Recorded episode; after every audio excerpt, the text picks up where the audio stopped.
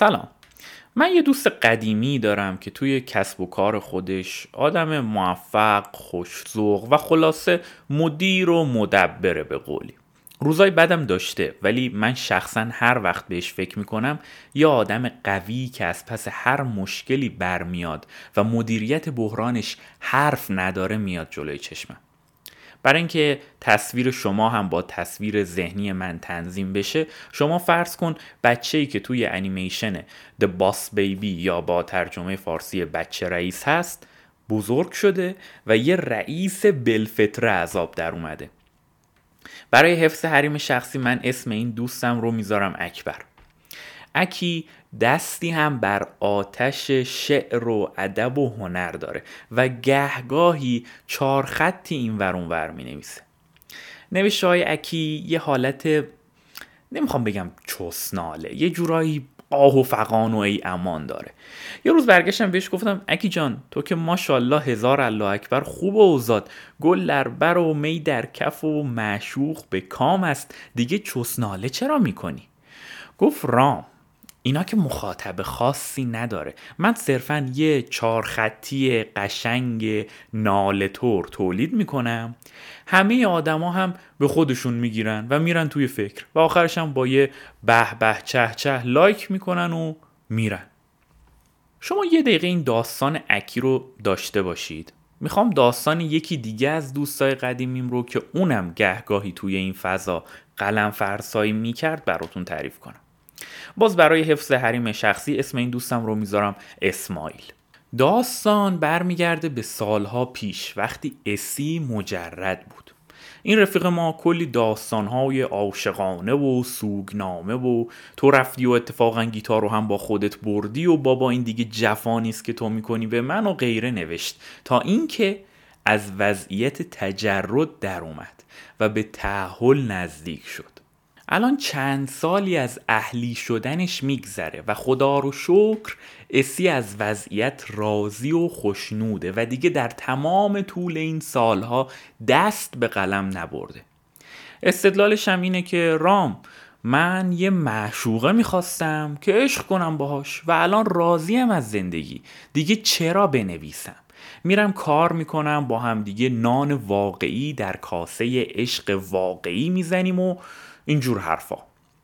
حالا من رام ازادی هستم و قراره در پادکست کنارش به ادبیات و داستانها و کتابها بپردازم. پس علل حساب این دوتا داستان رو بذارید کنار تا برگردیم بهشون.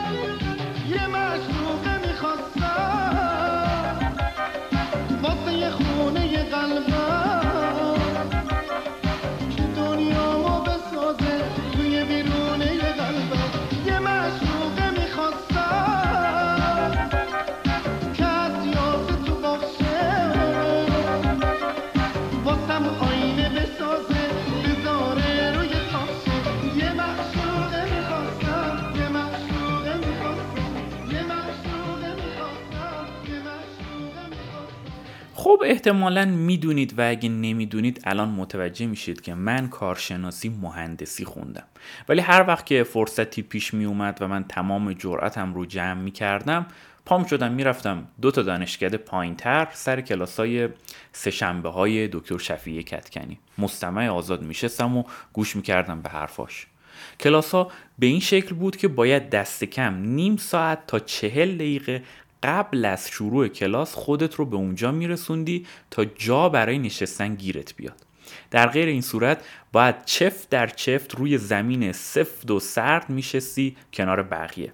دیگه از یه ده دقیقه یه رو بعد از ساعت ده که کلاس شروع می‌شد به حدی آدم توی کلاس جمع می‌شد که باقی آدم ها جا نمی شدن و توی راهرو در سکوت مطلق ایستاده به حرفای دکتر شفیه کتکنی گوش می‌کردن. هر کسی می‌تونست هر سوالی که دلش می‌خواد رو بپرسه و استاد در کمال فروتنی و با نهایت توجه به همه سوالات جواب می‌داد. هیچ سوالی براش پیش پا افتاده نبود. هرچند که خود من هیچ وقت جرأتش رو پیدا نکردم که چیزی بپرسم. نه از ترس اینکه مسخره بشم یا کسی چیزی به هم بگه. بیشتر پیش خودم فکر می‌کردم آخه من اصلا چی می‌تونم بگم؟ بذار فقط ساکت بشم و گوش بدم. شاید آدمای دیگه ای که کل مدت کلاس در سکوت نگاهشون از روی زمین بلند هم نمی‌شد مثل من فکر می‌کردن. اما امروز در انتهای آبان 99 وقتی به اون روزها فکر می‌کنم همزمان سرشار میشم از حس حسرت و شادی. شادی از اینکه بخت این رو داشتم تا چهار پنج سال برم بشینم پای درس این آدم و حسرت بابت تمام روزهایی که می‌تونستم برم و به هزار و یک بهونه علکی نرفتم. اتفاقا اخیرا به اکی می‌گفتم که دیگه بعید ما بتونیم سر کلاس و استاد حاضر بشیم. کرونا زمینگیرمون کرده. اونم های و وای و ای امانی گفت و حالا به هاشیه نریم.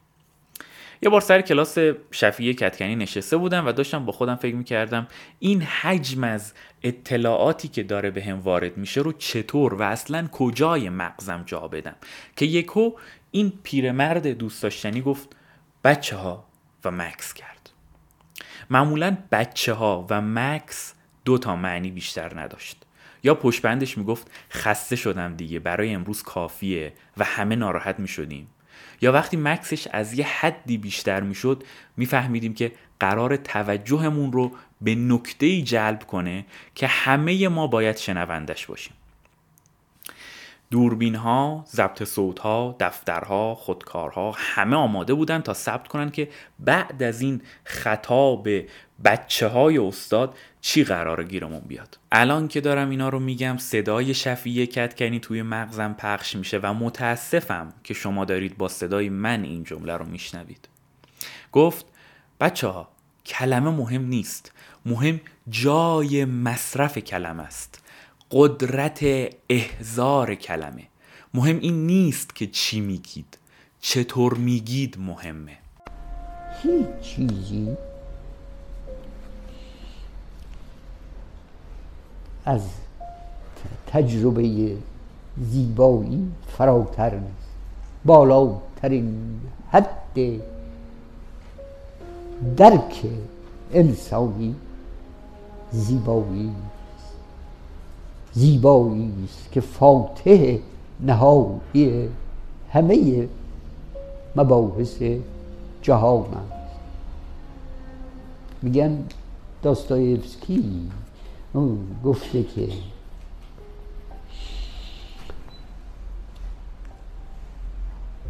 آخرین حرف رو زیبایی و تجربه جمال شناسانه میگن.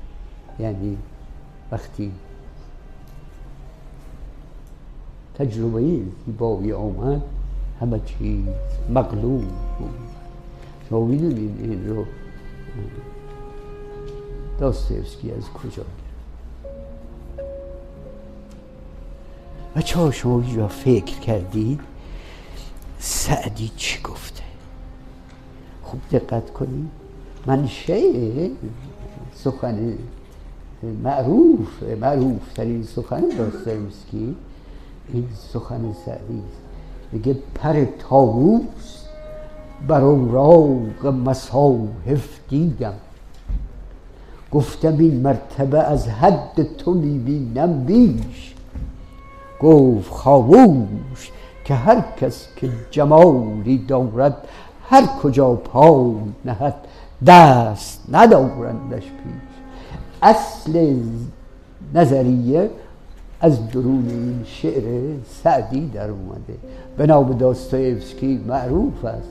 تمام کره زمین این جمله رو به داستایفسکی می‌شناسن و زیباترین سخنی است که زیبا داستایفسکی به زبان در دهن یکی از قهرمانان داستانهایش قرار داده. ولی وقتی تأمل کنی همین چرخ خیلی قشنگه. ببین پر تاووس بر اوراق مصاحف دیدم. گفتم این مرتبه از حد تو می‌بینم بیش.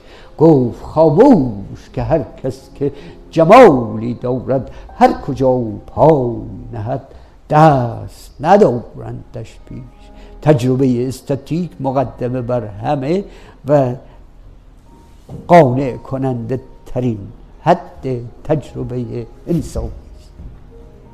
وای بچه خسته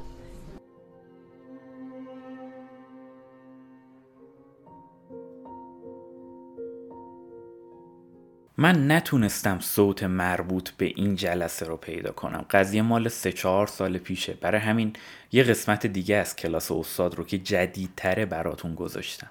برای اینکه فضای کلاس دستتون بیاد. برگردیم سر قدرت احزار کلمات. این جمله خیلی ساده به نظر میاد ولی حرفای زیادی برای گفتن داره که من نمی‌خوام چیزی توی کله شما بذارم. ولی دوست دارم یک همین جمله رو برای خودم توی گوش شما باز کنم. من و همه اون آدمایی که سر کلاس بودیم بچه ایم. اسی و اکی و سقرا و کبرا و حتی خود شما هم که داری این رو میشنوی بچه ای. پس ما مخاطب این جمله ای. استاد داره به ما میگه بچه ها کلمه مهم نیست. مهم جای مصرف کلمه است. به نظر من دو جور میشه به این حرف نگاه کرد. جور اول وقتیه که ما مصرف کننده کلمات باشیم. ما مخاطب خواننده لایک کننده پژوهشگر و قص الهازاییم در مقام مصرف کننده اینکه تولید کننده چی میگه برامون مهمتره یا اینکه چطور میگه. و جور دوم نگاه کردن به این حرف وقتیه که ما تولید کننده کلمات باشیم. در اون صورت چقدر قدرت احزار کلمه داریم؟ و حالا این بار چی میگیم برامون مهمتره یا چطور میگیم؟ با دونستن این حرفا از شفیع کتکنی بیاین برگردیم سراغ ماجرای اسی و اکی. برای من توی کامنت ها بنویسید که شما چی فکر می‌کنید درباره داستان این دوتا دوستم. به نظرتون براشون چیزی گفتن مهمتر بوده یا چطور گفتن؟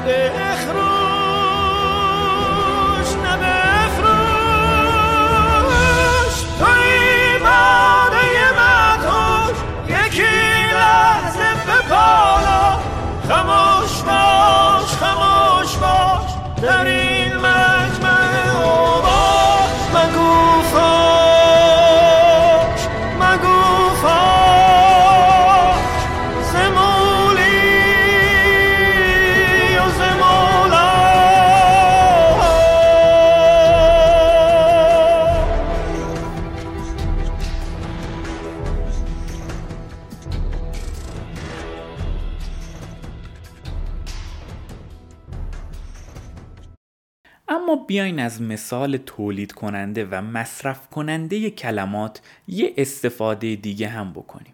من تولید کننده رو به فرستنده و مصرف کننده رو به گیرنده تغییر میدم. کمی قبلتر یه اشاره سوسکی به این ماجرا کردم و نگران نباشید اگه اشاره من رو ندیدید. الان دستتون رو می‌گیرم و می‌برم سر جایی که باید. من فکر می‌کنم که ما در هر لحظه باید بدونیم فرستنده ایم یا گیرنده و اطلاعات و حرف هایی که داریم منتشر یا دریافت می‌کنیم از چه جنسی هستن. یکم ممکنه پیچیده شده باشه حرفم. برای همین بیشتر بازش می‌کنم تا قشنگ گوشی دستتون بیاد. به هزار مدل میشه فرستنده و گیرنده رو تقسیم بندی کرد. شما حتما عبارت راوی قابل اعتماد یا برعکس غیر قابل اعتماد به گوشتون خورده. یا شاید این روزا با داغتر شدن بازار اخبار و خبرنگاری زیاد به عبارت راوی بیطرف و یا در نقطه مقابلش با جهتگیری خاص برخورد کردید. قرار نیست الان من تک تک اینها رو براتون تعریف کنم ولی می‌خوام تکلیف چند تا چیز رو مشخص کنم. اول اینکه راوی بیطرف وجود نداره. و کسی که ادعای بیطرفی می‌کنه یا دروغگو یا احمق. هر فرستنده پیامی جهتگیری خاص خودش رو داره. یادتونه توی کنارش اول وقتی داشتم داستان پیرنگ رو تعریف می کردم از قول محمد حسن شه سواری نقل کردم که مضمون از دو بخش تشکیل شده. یک جهان این گونه است و دو به این علت جهان این گونه است. و گفتم اگر نیک بنگرید می‌بینید که بدیهی تم یا مضمون در هر روایتی وجود داشته باشه. چون نویسنده بالاخره یه دیدگاهی به جهان داره دیگه یه جهانبینی خاصی یه بینشی هست که چیزی داره می‌نویسه وگرنه اصلا دست به قلم نمی‌شد. حالا شما ممکنه الان بگید تو داری درباره نویسنده صحبت می‌کنی و مثلا خبرنگار یا پژوهشگر هم می‌تونه و هم اصلا باید بتونه بیطرف باشه وگرنه سنگ روی سنگ بند نمیشه. خب اینطور نیست. به عنوان مثال نقص به دکتر شفیع کتکنی نگاه کنید که پژوهشگر دانشمند و قابل احترامیه. و سعی کنید به این سوال جواب بدید که آیا شفیع کتکنی واقعا بیطرفه؟ جوابی که من میدم اینه که نه منفیه. با کمی دقت متوجه میشید که آرای شفیع کتکنی در زمینه ادبیات نزدیک به آرای فرمالیستای روسه. اصلا نترسید اگه نمی‌دونید فرمالیستای روس کیان. شما اینطوری در نظر بگیرید که همینطوری که از اسمشون پیداست توجهشون بیشتر به فرمه. ولی حتی اگه نمی‌خواین اینطوری هم در نظر بگیرید بازم ایرادی نداره. قرار نیست بحث سنگین بشه. فقط بدونید که چندین و چند نظریه ادبی مختلف وجود داره در دنیای ادبیات که یکیش حرفای فرمالیست های روسه هزار تا چیز دیگه هم هست خب حالا با دونستن این موضوع اگه مثلا کسی مخالف آرای فرمالیستای روس باشه آیا باید برای حرف شفیع کتکنی ارزشی قائل نشه؟ بازم جواب منفیه. حرف شفیعی حتی برای مخالفینش هم می‌تونه قابل تعمل باشه. اگر و تنها اگر شفیعی پشبند این که میگه به نظر من جهان این گونه است این رو هم بگه که به این علت جهان این گونه است. خب این که شد همون ماجرای داستان نویسی پس فرق نویسنده و پژوهشگر چی میشه؟ خب به صورت کلی جفتشون یه کاری می‌کنن. ولی حرف نویسنده از جنس داستانه و لزومی نداره. علتی که برای گزاره خودش به شما میده بر پایه شواهد قطعی آزمایشگاهی باشه. به عبارت دیگه نوشتن رمان، ساختن فیلم و اجرای نمایش برای ثابت کردن یه گزاره نیست برای امتحان کردنشه. مثلا فرض کنید من یه داستان می نویسم که 300 تا سرباز یونانی ارتش چند صد هزار نفری خشایارشاه ایرانی رو به خاک و خون می‌کشن و مثلا می‌خوام از این مضمون استفاده کنم که کمیت مهم نیست کیفیت مهمه. اینجا من نویسنده اصلا پژوهشی انجام ندادم. فقط یه داستان نوشتم که شواهد مستند خاصی هم نداره. و حتی شما نمی‌تونید مضمون داستان من رو به عنوان یک حقیقت مطلق قبول کنید. من فقط ایده کیفیت مهمتر از کمیت است رو امتحان کردم. هزار تا مثال دیگه هم هست. نگاه کنید به بی شمار داستانی که با کلوپاترا نوشتن و باز هم می نویسن ولی هیچ کدوم این داستان ها اساس کار باستانشناس مصری نیست. حالا پژوهشگر ادبیات میاد گزارش رو اینطور میگه که ابو سعید ابوالخیر به جز یک بیت و یک ربایی شعر دیگه ای نسروده و بقیه ابیاتی که به نامش توی بازار هست جعلیه و حالا برای اثبات این گزاره از اسناد و مدارک و شواهدی استفاده می‌کنه که گزاره خودش رو تقویت بکنه و باز هم چیزی قطعی نیست.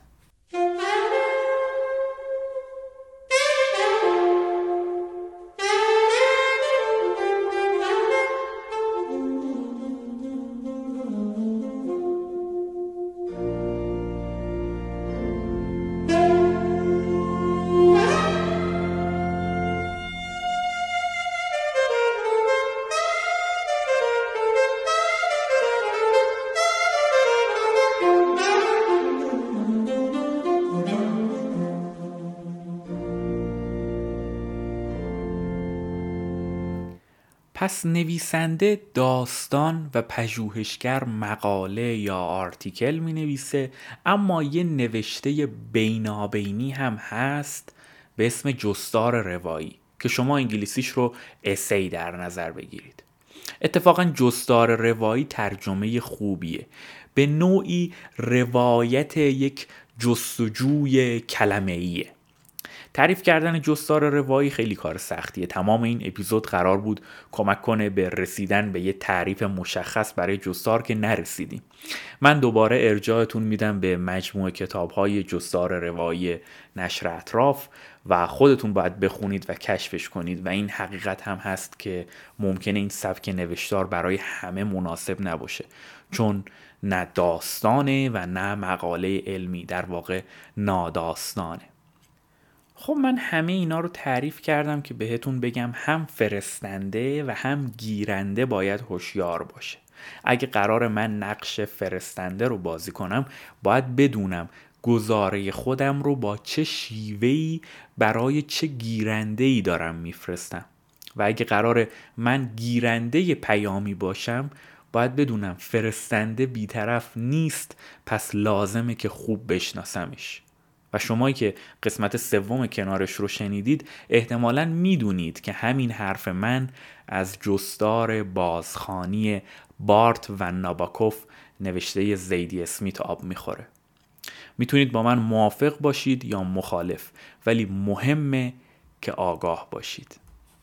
قبل از اینکه همه چیز رو تموم کنم و پاشم برم باید بهتون بگم که خیلی خیلی خیلی خیلی خیلی ممنونم که به من و کنارش انقدر لطف دارید و دیگه نمی‌خوام تکرار کنم که توییتر تلگرام اینستاگرام اینجور جاها منو پیدا بکنید. می‌تونید برای من ایمیل بنویسید. ایمیل ها رو می‌خونم. هم همه چیز رو می‌خونم. فقط اگه نمی‌تونم جواب بدم به خاطر اینکه خیلی خنزر پنزر زیاده.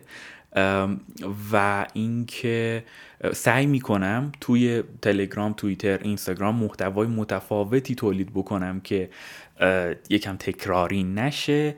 دمتون گرم مشتی هستید و در انتها خوبه که توجهتون رو به شعری از مولانا جلال الدین محمد بلخی جلب بکنم که ببینید چطور مولوی میگه جهان اینگونه است. و به این دلیل اینگونه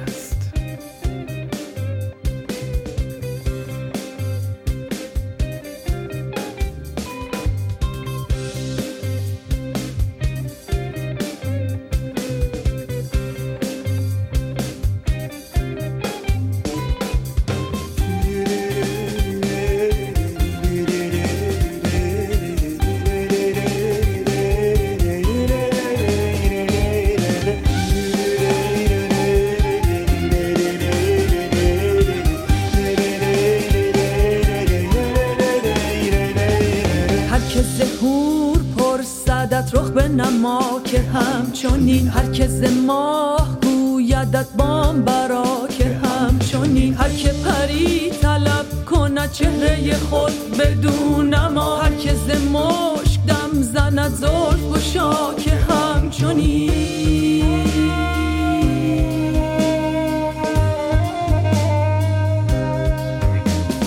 هر که بگویدت ز محب چگونه شود باز گشا گره گره بند قبا که همچون گرز مسیح پر صدد مرده چگونه زنده کرد؟ بوسه بده به پیش او جان مرا.